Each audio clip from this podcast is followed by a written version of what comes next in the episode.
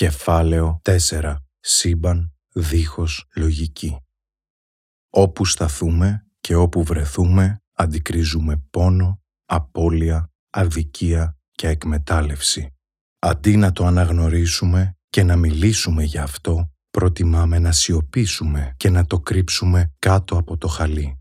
Χρησιμοποιούμε φράσεις όπως «κάρμα», «τουλάχιστον δεν υπέφερε», «ήταν θέλημα Θεού» και τα λοιπά και στάση ζωής του τύπου «κοίτα μπροστά, δείξε δύναμη και θετική ενέργεια». Αυτά όλα είναι καλά, όμως δεν είναι αρκετά. Αρχικά οφείλουμε να αναγνωρίσουμε τον πόνο και να μην προσπαθούμε μόνο να τον μειώσουμε. Να αναγνωρίσουμε πρώτιστα το γεγονός ότι υπάρχει και να εξερευνήσουμε το νέο σκηνικό που απλώνεται μπροστά μας. Τίποτα δεν θα είναι το ίδιο πια. Τα περισσότερα βιβλία και θεραπευτές επιχειρούν να σου δείξουν δρόμους, να ξεπεράσεις τον πόνο σου, αλλά παραλείπουν το πιο σημαντικό ότι ο πόνος δεν ξεπερνιέται, γιατί στην ουσία είναι δείγμα αγάπης. Μόνο αν πάψουμε να νιώθουμε και να αγαπάμε, θα πάψουμε και να πονάμε. Για μένα, αυτό το πρώτο διάστημα κατάλαβα ότι ο πόνος και τα δάκρυα είναι ένας διάβλος επικοινωνίας με τον άνθρωπό μου και μια προέκταση της αγάπης που του έχω και συνεχίζω έτσι να του την δείχνω. Δεν χρειάζεται να απολογηθεί κανείς για τα δάκρυά του, ούτε πρέπει να προσπαθεί να εξηγήσει γιατί πονάει τόσο. Δεν χρήζει ανάλυση στο μέγεθος της αγάπης που κρύβει. Δεν μετριέται ούτε μετριάζεται η αγάπη, ούτε πώς επιλέγουμε να την εκδηλώσουμε. Οφείλουμε όλοι να αναγνωρίσουμε ότι το νέο σκηνικό μπορεί να είναι τρομακτικά δύσκολο για κάποιους όπως παράλληλα είναι και ένα από τα ιερότερα μονοπάτια της ζωής τους. Γι' αυτό ας μην επιχειρούμε πάντα να προσδώσουμε λογική στο σύμπαν και ας μην προσπαθούμε να ακυρώσουμε τον πόνο. Δεν είναι σίγουρο πως όλα θα είναι ρόδινα ξανά μια μέρα και ότι με θετική ενέργεια και στάση θα ξαναχαμογελάσουμε. Δεν μπορούμε να ακυρώνουμε τον πόνο επειδή απλά δεν μας αρέσει. Υπάρχει και είναι εκεί.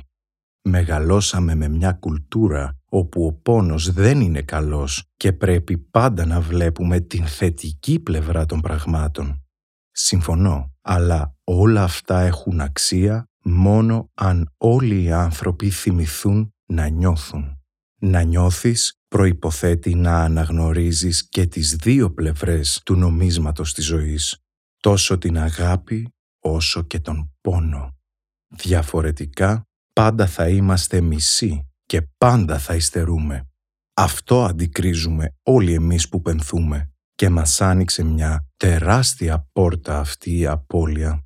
Βλέπουμε όλους να μας αντιμετωπίζουν σαν μισούς την ώρα που θέλουμε συμπαράσταση και να ακουστούμε, όλοι ή μάλλον οι περισσότεροι δεν το αναγνωρίζουν και προσπαθούν να μας κάνουν να το ξεπεράσουμε αντί να κάτσουν να απορροφήσουν μαζί μας τη σοφία που φέρνει μαζί της μια μεγάλη απώλεια. Φυσικά δεν έγινα σε λίγους μήνες ο γκουρού ή ο σοφός του κόσμου, αλλά μέσα από την εμπειρία μου, το τραύμα και τη μοναξιά κατάλαβα κάποια πράγματα καλύτερα για τον εαυτό μου και τη ζωή γενικότερα. Ίσως να είμαι υπερβολικά ομός και υπερβολικά αληθινός. Ίσως όμως τα λόγια μου να δώσουν παρηγοριά και φως. Στην χώρα μας θαρώ απουσιάζουν τέτοιες απόψεις και κείμενα. Υπάρχει μεγάλο κενό στη βιβλιογραφία σχετικά με το πένθος στην σύγχρονη εποχή. Τους εννιά αυτούς μήνες διάβασα πολλά άρθρα, βιβλία, ιστοσελίδες, είδα εκπομπές, βίντεο, ομιλίες και επισκέφτηκα δύο θεραπευτές. Επίσης, συνομίλησα μέσω κοινωνικών δικτύων με άτομα από όλο τον κόσμο που βιώνουν μεγάλες απώλειες και όσα μεταφέρω εδώ είναι το απάβγασμα αυτών των διαδράσεων. Πράγματα και καταστάσεις που όλοι εμείς αντιμετωπίζουμε καθημερινά. κατέληξα ότι στην ουσία, πέρα από την απώλεια που μας πονάει ακατάπαυστα, το γεγονός ότι δεν βρίσκουμε χώρο και ανθρώπους να διοχετεύσουμε την αγάπη μας κάνει ακόμη πιο αφόρητη την κατάσταση. Συγγνώμη λοιπόν αν αναζητούμε παρέα να πούμε τις ίδιες και τις ίδιες ιστορίες καμιά φορά. Δυστυχώς δεν μας άφησε η ζωή να έχουμε καινούριες να πούμε για τον άνθρωπό μας.